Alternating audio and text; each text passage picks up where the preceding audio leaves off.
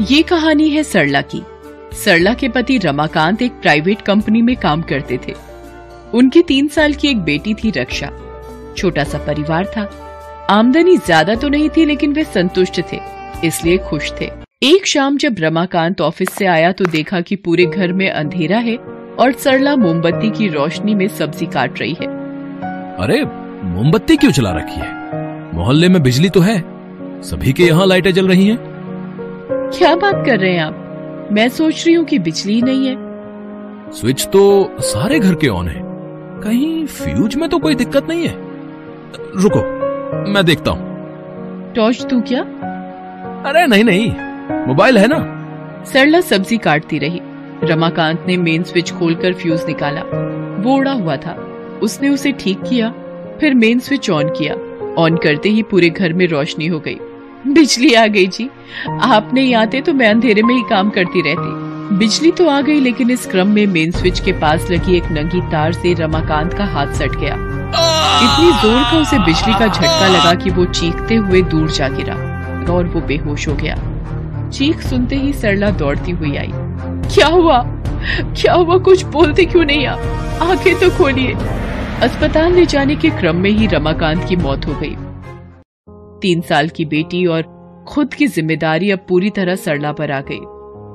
पति की मौत के बाद न जाने कितने सवाल समाज की नज़रें उससे पूछती, लेकिन सरला ने जिम्मेदारियों से भरा कांटों का ताज हंसकर पहन लिया।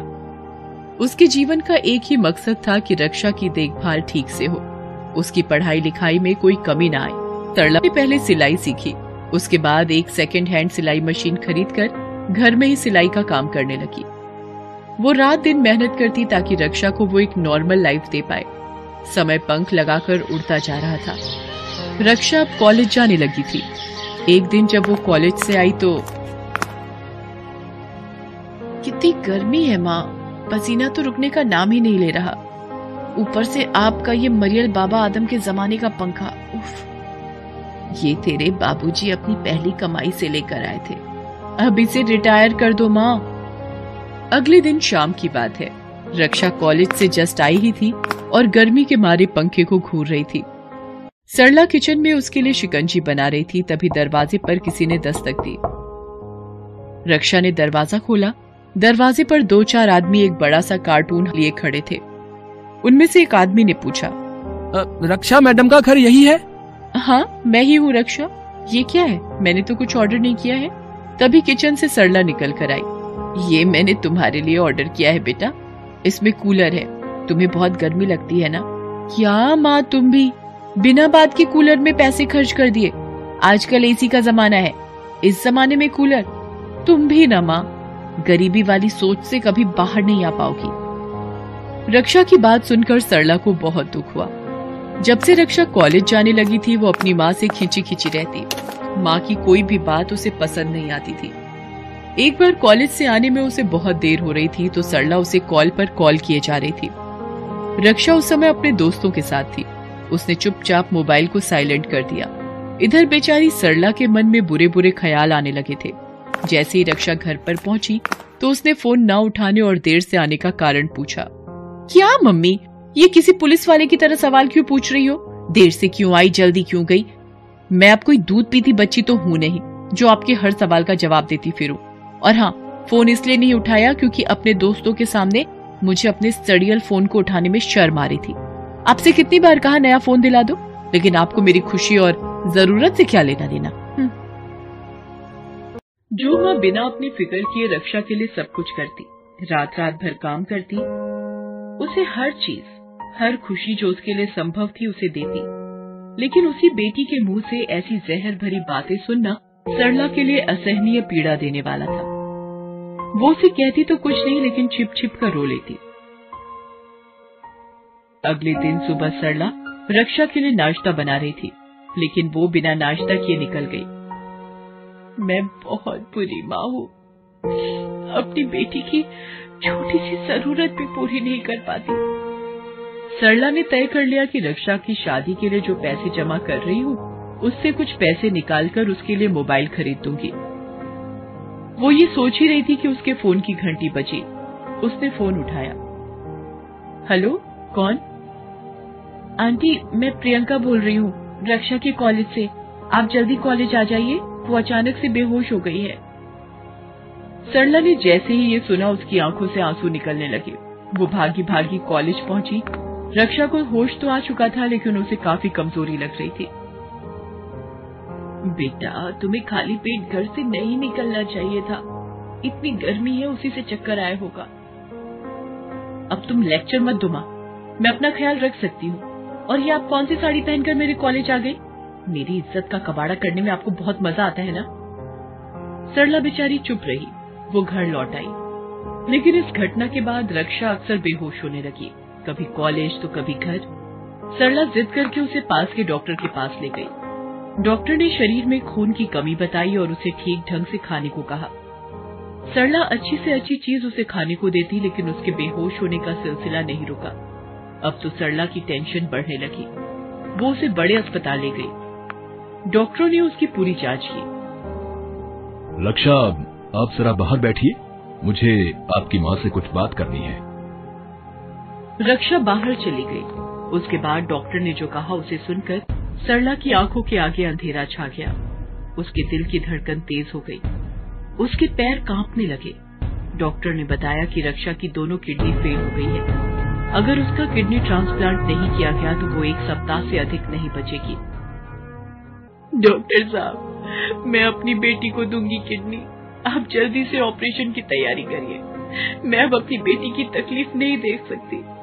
लेकिन डॉक्टर साहब कृपा करके आप ये बात उसे मत बताइएगा कि उसे किडनी किसने दी।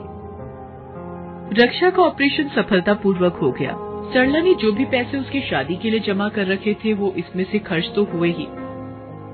दो लाख रुपए उसे उधार भी लेने पड़े, लेकिन उसे खुशी थी कि उसकी बेटी अब सुरक्षित है। एक महीने बाद रक्षा घर आ गई। उसकी माँ सरला को अब और भी अधिक काम करना था, क्योंकि सारी जमा पूंजी तो खर्च हो गई थी। ऊपर से कर्ज भी हो गया था। वो बेचारी सुबह से रात तक काम करती। इस बीच उसे रक्षा का भी ध्यान रखना होता था। रक्षा धीरे धीरे रिकवर हो रही थी, लेकिन सरला का चेहरा अब उतरा उतरा लगता। उसे आराम का मौका बिल्कुल नहीं मिलता, इसलिए वो कभी कभी बीमार भी हो जाती। लेकिन उस बीमारी की हालत में भी वो काम करती और रक्षा को कुछ नहीं बताती। एक दिन, माँ, मुझे फिर से कॉलेज जाना है। दिन भर घर में रहकर मैं बोर हो जाती हूँ। अरे बेटा, कुछ दिन और आराम कर लो। तुम्हारी तबीयत ठीक नहीं थी ना? तबीयत ठीक नहीं थी, तबीयत ठीक नहीं थी, ये कहकर एक महीने से घर में किसी कैदी की तरह बंद कर रखा है आपने। आप रहिए घर में, मैं तो जाऊँगी। उसी दोपहर की बात है।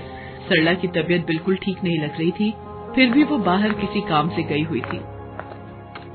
तभी दरवाजे पर दस्तक हुई। उसने दरवाज़ा खोला। दरवाजे पर दो तीन मोटे और बदमाश से दिखने वाले आदमी खड़े थे। कौन है आप लोग?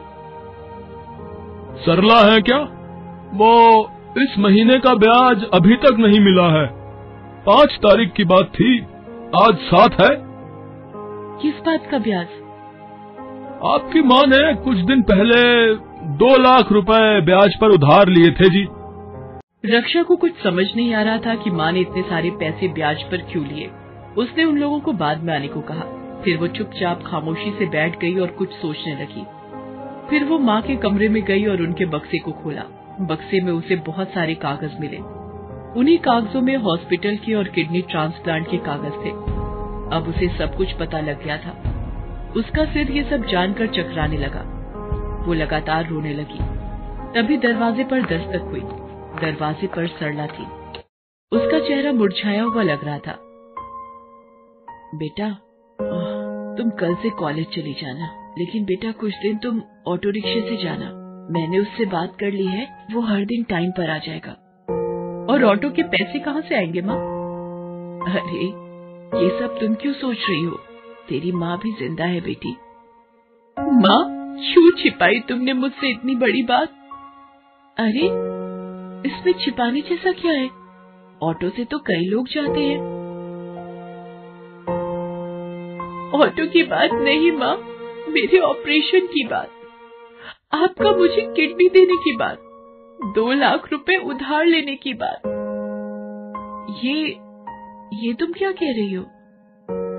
माँ, प्लीज़ प्लीज़ प्लीज़, आप एक्टिंग मत करो। आप बहुत बुरे एक्टर हो। मुझे माफ़ कर दो, माँ। मैंने ना जाने तुम्हें कितनी तकलीफ़ दी है। कितना दर्द दिया है तुमको। और तुम सारा दर्द शिव जी की तरह पी गई। मुझे माफ़ कर दो माँ, मुझे माफ़ कर दो। ये कहकर रक्षा अपनी माँ के पैरों पर गिर पड़ी। सरला ने उसे उठाया और गले से लगा लिया। अरे, मेरी बेटी, तुम यही रहो, मेरे सीने से लिपट कर। जैसे बचपन में रहा करती थी, वही मेरे लिए सुकून है बेटी। बाकी जीवन में तो उतार चढ़ाव आते ही रहते हैं। लेकिन एक दिन सब ठीक हो जाता है। इस बार सब ठीक करने में मैं भी तुम्हारा साथ दूँगी, माँ। इस बार तुम अकेले नहीं लड़ोगी। तुम्हारी बेटी रक्षा होगी तुम्हारे साथ, हर कदम। रक्षा बदल गई थी। माँ के प्यार की अनमोल दौलत की कीमत उसे पता चल गई थी। Thanks for watching.